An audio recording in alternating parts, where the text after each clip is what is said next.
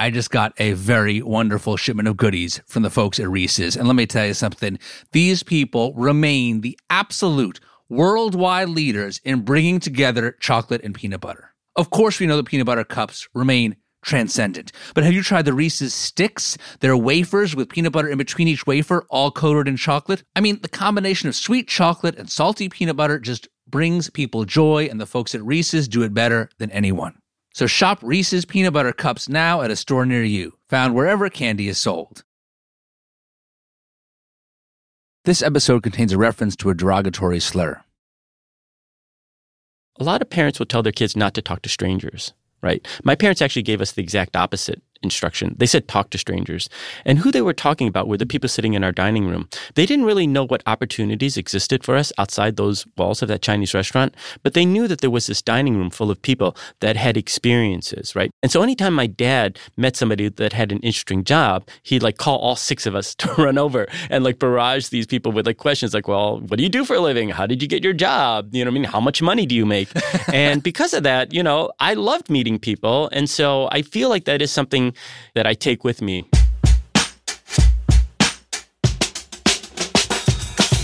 This is the Sporkful. It's not for foodies, it's for eaters. I'm Dan Pashman. Each week on our show, we obsess about food to learn more about people. Curtis Chin is a documentary filmmaker whose work focuses on Asian Americans who've left important legacies, but who might not be well known in the broader culture. One of his subjects is Corky Lee, a photographer who chronicled New York's Chinatown for over 50 years. He made another film about Vincent Chin, who was murdered by two white auto workers in Detroit in the 80s, an event that galvanized Asian Americans across the country. Now, Curtis is telling his own story in his new memoir entitled Everything I Learned, I Learned in a Chinese Restaurant. Curtis's family opened this restaurant in Detroit long before he was born. As he grew up, it would be the lens through which he'd see much of the world around him. And in fact, there's a lot we can all learn about America through the story of this restaurant. From the Chinese Exclusion Act to the rise of Detroit as a multicultural industrial city to its decline in the wake of white flight and the crack epidemic. Add to that Curtis's own story of trying to figure out his identity and his sexuality in a tight knit immigrant family. The first member of Curtis's family to come to the U.S. was Gong Li, who arrived in the late 1800s.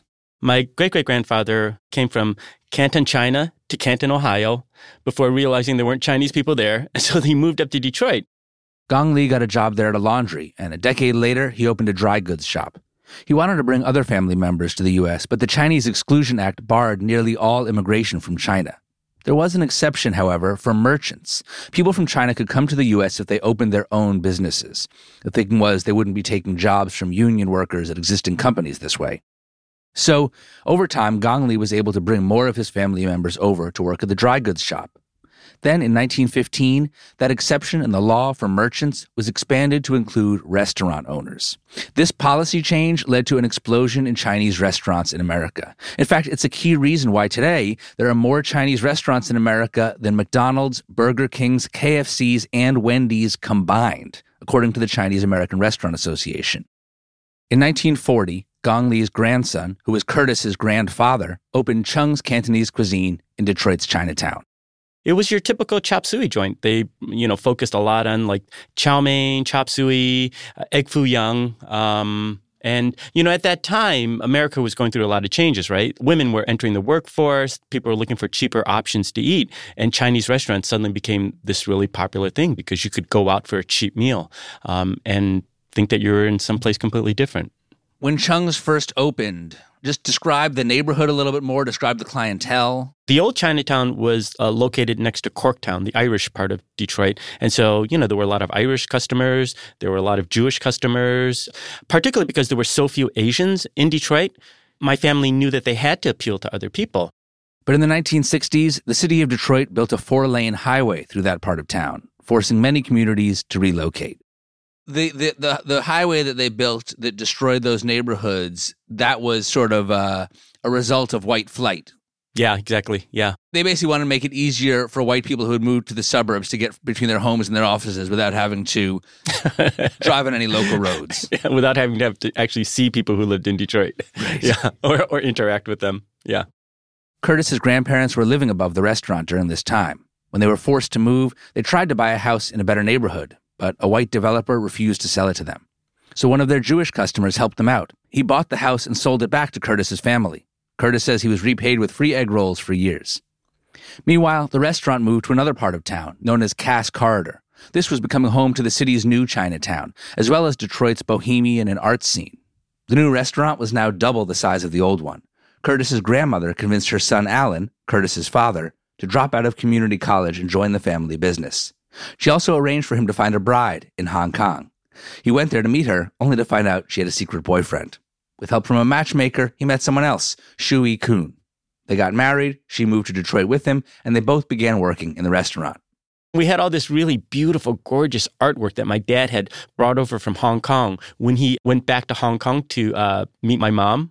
And so we had these really, really gorgeous uh, teakwood, um, you know, paintings, uh, you know, a lot of Chinese mythology. It was very comforting, very warm colors. While most of Curtis's family took pride in the restaurant, his dad, who was known as Big Al, made the place a big part of his identity. Oh, he loved being there. I mean, he would spend countless hours there. Like even when we'd closed up, he'd always find some excuse, some little thing to do. It's like, oh, you know, just another 10 minutes, just another 20 minutes. I just got to do this one thing.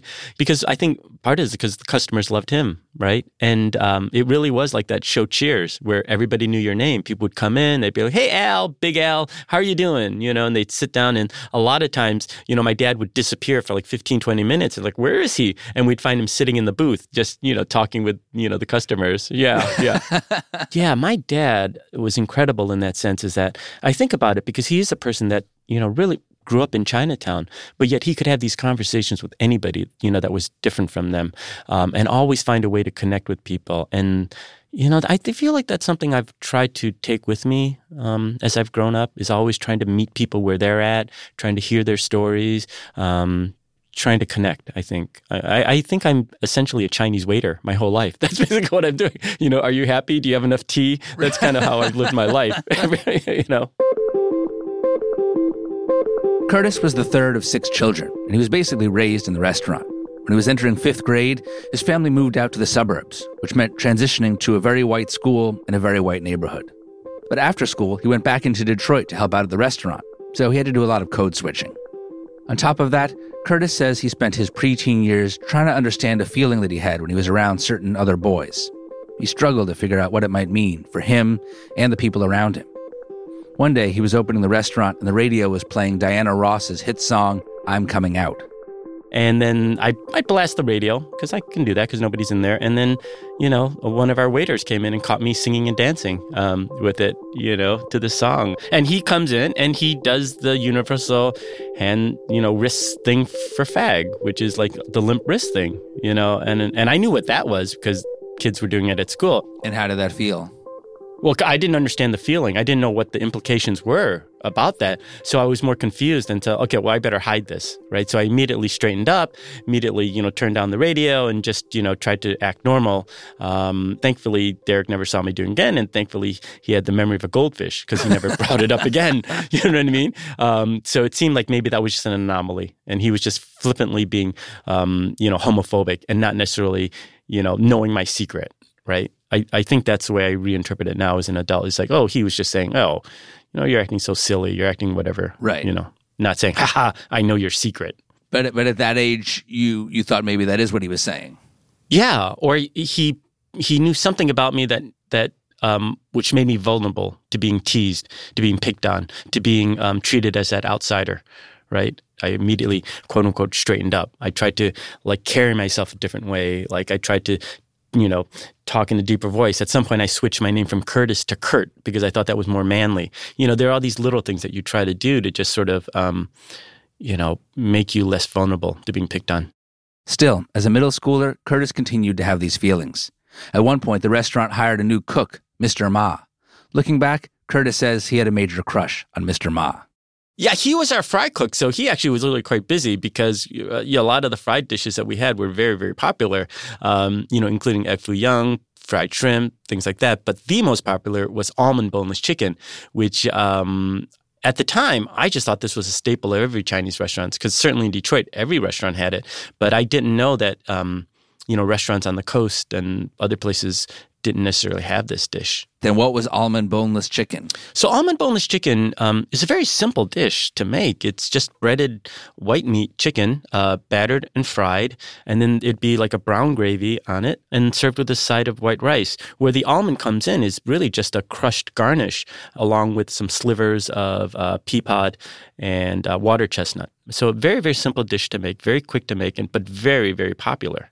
And that was one of the dishes that he made. And you were sort of secretly hoping to convince him to teach you how to make it. I was just looking for any excuse to be around him. I mean, even thinking about him now, like these many decades later, I still get the little, you know, excitement. Like, oh God, that guy was so cute. Uh, you know, uh, you know, and again, at that age, I'm not really sure what my sexuality is. I just knew I wanted to be around him because he made me laugh. You know what I mean? And he made me feel good. And because I grew up in a big family, like with six kids, and um, I don't I never felt like I was really noticed a lot, but he always seemed to notice little things about me, you know, and that made me feel good. At the same time, I was also trying to figure out how to be a better cook because I was disastrous. And my dad had already been trying to teach me, and I'd been failing miserably. And I thought, like, hey, I'm going to kill two birds with one stone. And so I approached Mr. Ma uh, for private lessons. Curtis asked Mr. Ma to teach him how to make almond boneless chicken. Here's Curtis reading from his book, telling the story of what happened next. Mr. Ma stared straight at me. His eyes were the color of Kona coffee with a blend of milky cream.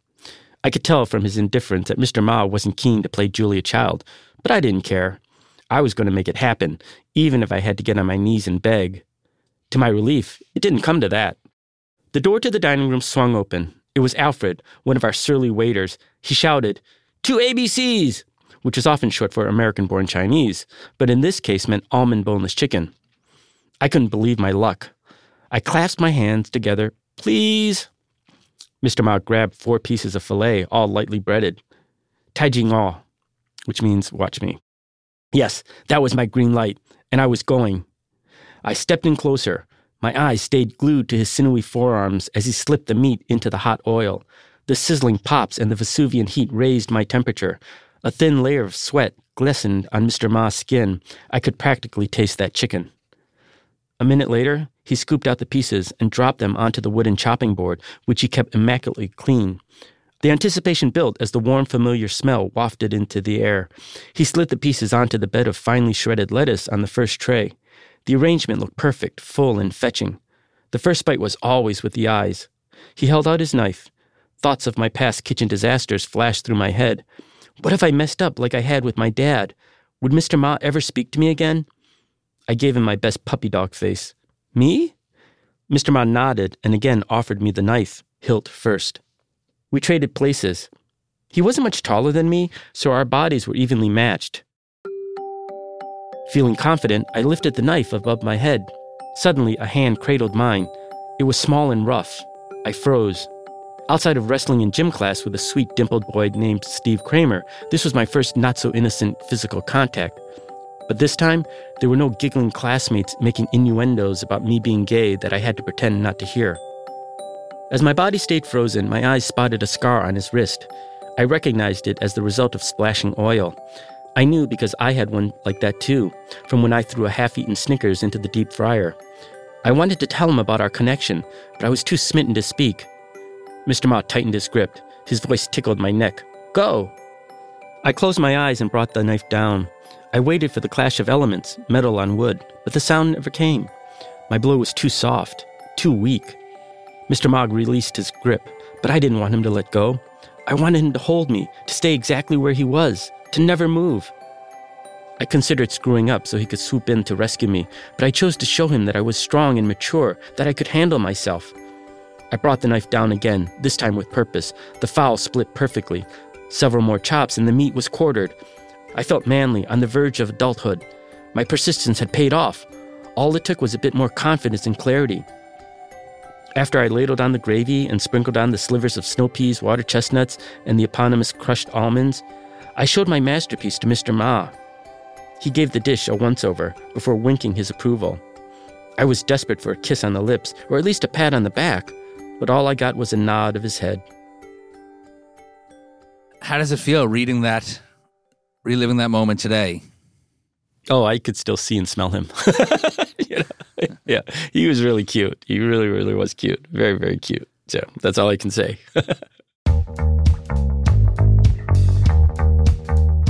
Coming up, Curtis begins opening up to others about his sexuality.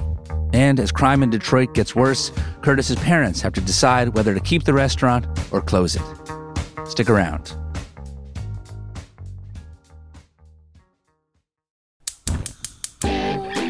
Saute, you stay, because it's time for some ads. Whether you're a family vacation traveler, a business tripper, or a long weekend adventurer, Choice Hotels has a stay for any you. They've got over 7,000 locations and 22 brands, including Comfort Hotels, Radisson Hotels, and Cambria Hotels, and you will get the best value for your money when you book with Choice Hotels. I especially love those Cambria hotels. They have locally inspired hotel bars with all kinds of specialty cocktails, downtown locations right in the center of all the action. Radisson hotels have flexible workspaces. That way, if you're a business traveler, you'll be able to get all your work done. On site restaurants, fantastic. And then at Comfort Hotels, you'll enjoy free hot breakfast with fresh waffles and great pools for the whole family and spacious rooms. I mean, if you have kids, you understand the importance of the pool. If you stay at a hotel with a pool, almost nothing else matters. Fortunately, all the choice hotels take care of all the other stuff too, but I mean, a pool is a great start. Whatever kind of vacation you're going on, whatever kind of travel you're doing, Choice Hotels has a stay for any you. Book direct at choicehotels.com, where travels come true. This episode is brought to you by Merrick Pet Care. We have a dog. Her name is Sasha. She's almost four. She's a standard poodle. She's black and fluffy and soft and very adorable. And when we first got her, we took her to like this puppy kindergarten training class. The whole family went, and you know they're teaching how to use the treats and all this. The trainer watched Sasha for a bit and said, "Hmm, she's very food motivated." And my daughter Emily turned to me and said, "She's a Pashman." and so she is food motivated, and that's why we make a point of feeding Sasha high quality pet food. Founded in Hereford, Texas, Merrick has been crafting high quality dog food for over 30 years. Real is Merrick's recipe, so they always use deboned meat, fish, or poultry as the number one ingredient. Now, let me tell you something. When it's dinner time, Sasha is motivated. Okay, she is highly motivated to come in from patrolling the backyard at dinner, to get up off the couch, whatever she's doing, she will drop it and come running. Check out Merrick online or in your local pet store and look for their new packaging with real ingredients shown on the bag and inside it. I enjoy a nice glass of wine, but I don't pretend to be an expert in wine. I usually just want a wine that's high quality, delicious, and not too expensive. And to me, that's Bogle Family Vineyards. And here's the thing about Bogle this is a third generation family owned winery from California that makes exceptional wines for about 10 bucks a bottle. Bogle wines consistently earn best buy designations and high ratings from wine enthusiasts. And let me tell you something the folks at Wine Enthusiast, they drink a lot of wine, they drink a lot of fancy, expensive wine, and yet they still keep giving great ratings to Bogle.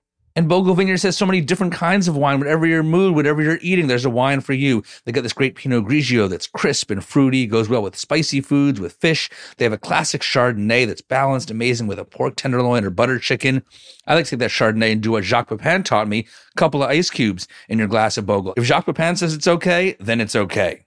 And there's the Bogle Pinot Noir, refined and elegant with bright fruit and about as food friendly as a red wine can be. You're not going to believe it's only $10. Neither will your friends if you tell them. So pick up a few bottles of Bogle wherever you buy your favorite wines. Please drink responsibly. Are you ready for warmer weather? I know I am. But is your wardrobe ready? I just stocked up on spring and summer clothing at Quince. And let me tell you something. I'm feeling great about everything I got. I got a couple of short sleeve button down shirts, polo shirt, some shorts. Everything feels great. It's super high quality. And I can't believe how much stuff I got at a reasonable price. Quince has all the seasonal must haves like 100% European linen shirts from $30, performance polos, and versatile flow knit activewear. The best part? All Quince items are priced 50 to 80% less than similar brands. And Quince only works with factories that use safe, ethical, and responsible manufacturing practices, along with premium fabrics and finishes. Whatever you need for the spring and summer, Quince has your back. Upgrade your wardrobe. Go to quince.com slash sporkful for free shipping on your order and 365-day returns. That's Q-U-I-N-C-E dot com slash sporkful to get free shipping and 365-day returns. quince.com slash sporkful. Welcome back to the Sporkful. I'm Dan Pashman. School is back in session, so in last week's show, we heard stories about the triumph and tragedy of school lunch. The lunch period, it's about more than just food. It's the one part of the day where kids have a little less supervision, where you can be yourself. So I've often been curious about what my daughters talk about during lunch. But of course, if I showed up at their cafeteria, I don't think it would go over well. So I did the next best thing. I went to PS 216 in Brooklyn and talked to some fifth graders there. What do you guys talk about at lunch? We usually play this game called Minecraft. I hear some of the girls at their lunch table, they talk about the future and what they're going to do with their lives. Do you guys ever talk about that? Nope. Because none of us know what we're gonna do. So here, school lunch is also a big deal for parents. I talk with my old friend Kenji Lopez Alt, who shares his secrets to packing lunch for his kids. It involves a device with a long history that lately has gotten a lot of attention and a little pushback the bento box. That episode's up now. Check it out. Okay, back to my conversation with Curtis Chin, whose new memoir is entitled Everything I Learned, I Learned in a Chinese Restaurant. In the mid 80s, as Curtis went through high school, he became more of a manager at Chung's Cantonese. Meanwhile, the neighborhood, Cass Corridor, continued to change. It was the red light district, and so a lot of times people would come down to explore, you know, their adult pleasures and things like that. And so I had I have this joke. It's like you know, um, growing up as a kid, it's like you know, the only bookstores in our area were like adult bookstores. You know, it's like, hey, we're kids, we like to read too. So it's like there were so many sex industry things, like the bars, the prostitutes. Three doors down from our our, our restaurant was a bar that was uh, labeled female impersonators. I guess you would call it a drag bar. Um, and so that's the type of neighborhood it was. So, uh, you know, because our customers were uh, the local citizens, we did have prostitutes and pimps and drug dealers coming in after hours, like around after six, after the um, white collar workers oftentimes left the city. Uh, in the evening, it would become the people that lived around that area. Curtis's dad worked hard to maintain Chung's welcoming environment. But that was hard because Detroit was also in the middle of the crack epidemic. Sometimes Curtis would go into the restaurant bathroom to clean it and find someone passed out in there. Yeah, we'd have to call the ambulance and stuff like that.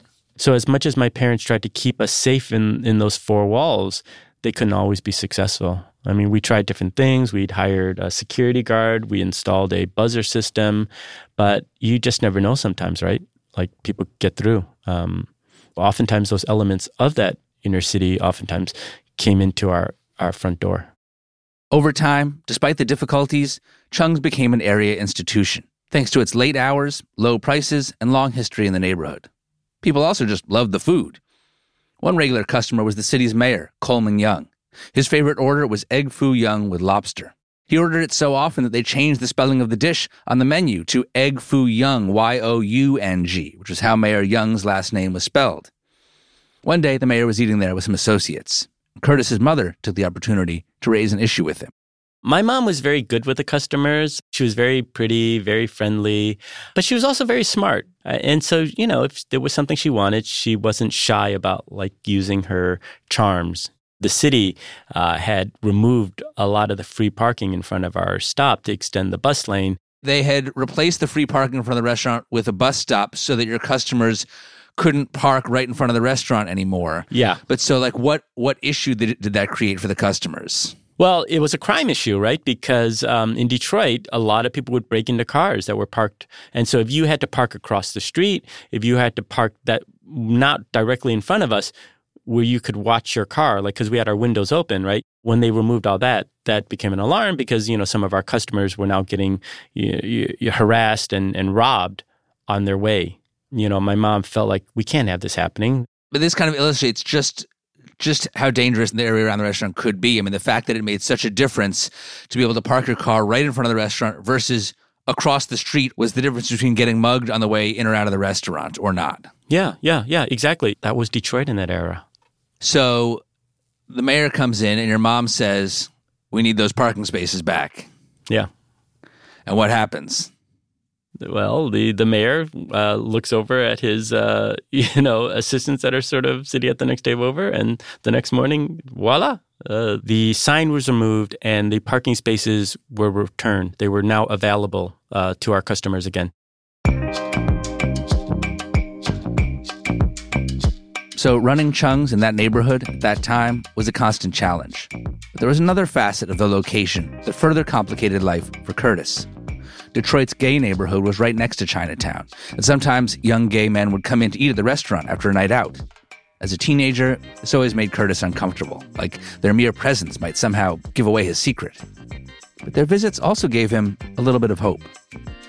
Seeing this world collide, these two parts, which I thought, you know, were always going to be separate, um, it offered a glimpse to me that maybe um, you know, they wouldn't have to be so de- separate. And maybe also just seeing my parents, because they were very nice to everybody.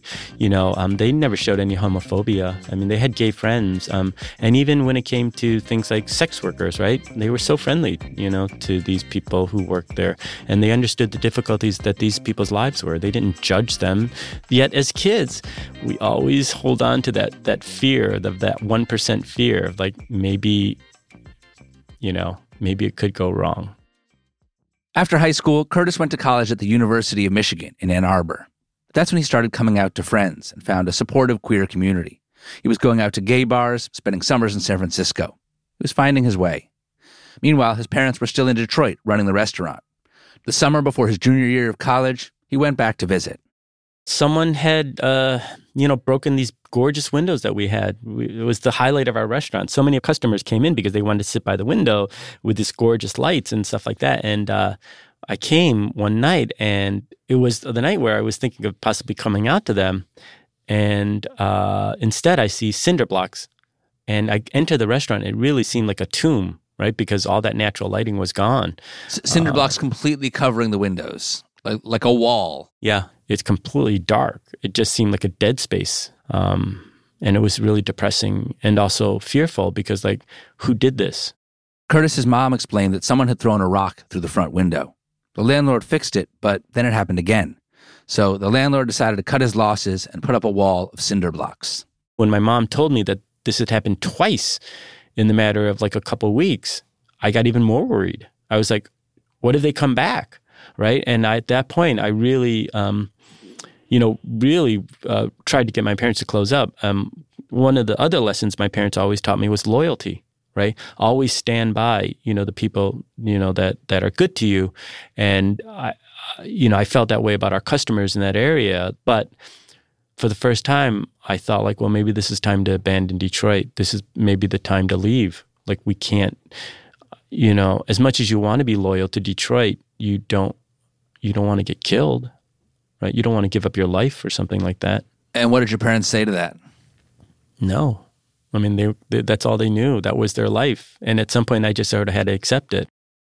After college, Curtis moved to New York to pursue a career as a writer. I asked him if he ever came out to his parents. Oh, that's in book two. Oh. yeah. Save it for the sequel. Yeah, save it for the sequel. His parents continued running the restaurant for over a decade after that cinder block wall went up. Then, in 2000, I remember my dad um, casually mentioning it to me uh, on one of our check in calls, and he just, oh, we're closing next week. The restaurant needed major repairs. It couldn't continue operating as it was. The landlord wasn't willing to foot the bill. So Curtis's parents had to close up. And I was shocked because I'd always grown up thinking that this restaurant would be there forever. I mean, it survived so much, right? And been around for so long.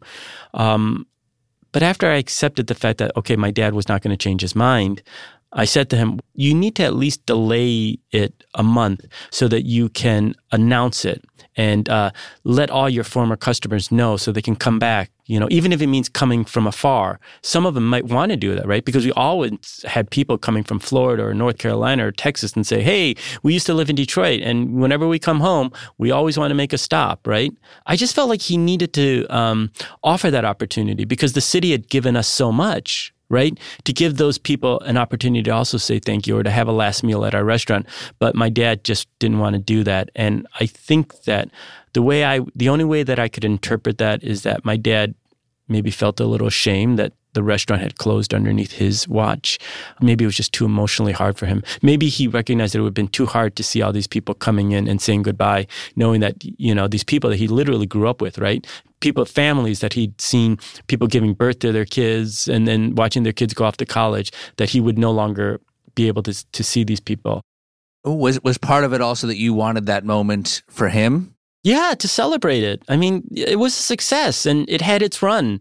You know, uh, I knew it was up to his decision. I didn't think I would ever be in a position to move back there and like take over because I was living in New York and just starting my own life there. not just for him, but for our family. It- uh, It's a grieving because it was a big part of our family, right? And it just defined us so much. It really comes to identify who you are. Did you ever tell your dad that you didn't think it was a failure? Are you going to make me cry? Like, uh, no, I, I, no, it, it's weird. No, I never told my dad I was proud of him. I never told him that he did a great job in life. Uh, I actually was really kind of rough on my dad um, before his passing, and he passed away in a car accident. Uh, I'm sorry to hear that. You know, so it was sudden and shocking, and uh, you know, yeah, I, I, I could have been nicer to my dad because at that time I was being frustrated with him and some of the decisions that he was making about the business again. So yeah, no, um, I don't know if I've ever completely processed that. You know, when someone's taken away like that. But in terms of the business, no, sadly, I, I never told him. Um, but I, I think I feel like sometimes I did thank him for giving me a great life because by that time I'd always, I was working in Hollywood. I was a TV writer you know, having a really good life, um, you know, coming from the inner city of Detroit, getting more than what would have been reasonably expected from most of the other kids that were around there. Um, I, I, I did thank him a couple of times, but I never said I was proud of him. And I think there's a difference, right? I mean, you devoted a lot of yourself to that restaurant too. I mean, obviously, I, I wasn't there. I don't know your relationship with him, but as a parent, I feel like I think parents know their kids better than sometimes the kids realize. Yeah. And um, I suspect he knew that you were proud, even if he didn't say it. I, I hope so. I mean, I think just the fact that I engaged with him, you know what I mean? And I know that he was definitely proud of us. I mean, everything that we did, whenever, uh, oh my God, it was almost embarrassing how much he would brag about his kids to all the customers. It's like his customers knew so many details about us. Like whenever I'd come back for the weekend or whatever, it's like they'd say, like, oh, so how's this going? And I'd be like, what? Because I knew my dad had like, you know, blabbed about, you know, Right. what was going on in my life. So no, he was definitely proud. I knew that. And, you know, I, I think that that made me feel good, right? Because he, because in that sense that he felt like he was success in life. But at the time that his dad decided to close the restaurant, Curtis couldn't persuade him to keep it open even a little longer. I can only imagine, you know, the the the uh, grief and sadness and all these emotions that he must have gone through, and to make that decision that no, we have to close um, because business was still good, right? We still it was still viable. It just that we didn't have the money to do the um, capital improvements. Right, the repairs. Yeah, because at that time my parents still had multiple kids in college. Do you know what I mean? I mean that's where the money was going. Um, so it was it was really quite sad for me. Um, I never got a chance to go back and have a last meal at Chung's either myself. What would you have ordered? Almond boneless chicken. Because I was living in New York and I couldn't get in anywhere. I would have almond boneless chicken, You would have brought back Mr. Ma to cook it for you? invite Mr. Ma to come back. you know what I mean? Yeah. Yeah.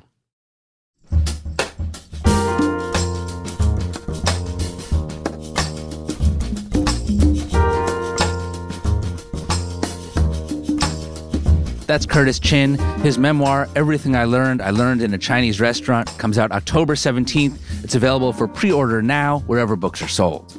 And if you want to win a copy of the book, sign up for our newsletter by October 23rd. We'll tell you what everyone on the Sporkful team is eating and reading, and being on that list gets you an entry into every one of our giveaways.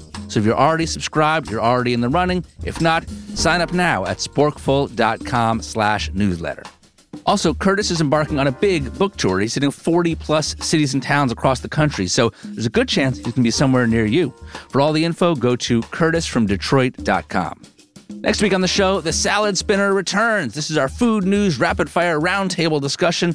We'll be talking about weird food collaborations, why Bass Pro Shops are kind of like supermarkets these days, and also Taylor Swift's concert riders. It's going to be a lot of fun. Don't miss it. That's next week. While you wait for that one, make sure you check out last week's show where I find out what kids are really talking about during school lunch, and Kenji Lopez Alt shares his tips for packing a bento box. That one's up now.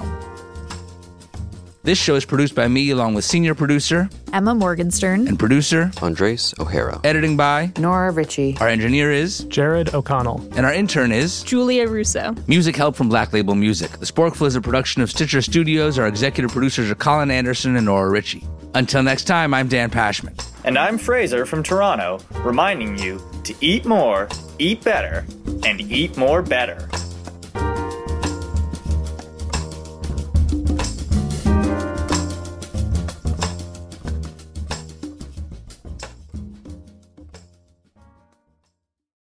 Mom deserves the best, and there's no better place to shop for Mother's Day than Whole Foods Market. They're your destination for unbeatable savings, from premium gifts to show-stopping flowers and irresistible desserts. Start by saving 33% with Prime on all body care and candles. Then get a 15-stem bunch of tulips for just $9.99 each with Prime. Round out Mom's menu with festive rosé, irresistible berry chantilly cake, and more special treats. Come celebrate Mother's Day at Whole Foods Market. You don't need a lot of money to do more with it. Join Padma Lakshmi, Viola Davis, and Fidelity's Women Talk Money team during our free Women's History Month series as we get real about ways you can start planning and saving for the future you want so you can feel good about your money every step of the way. Save your seat today at fidelity.com slash WHM. Investing involves risk, including risk of loss. Fidelity Brokerage Services. Member NYSE SIPC.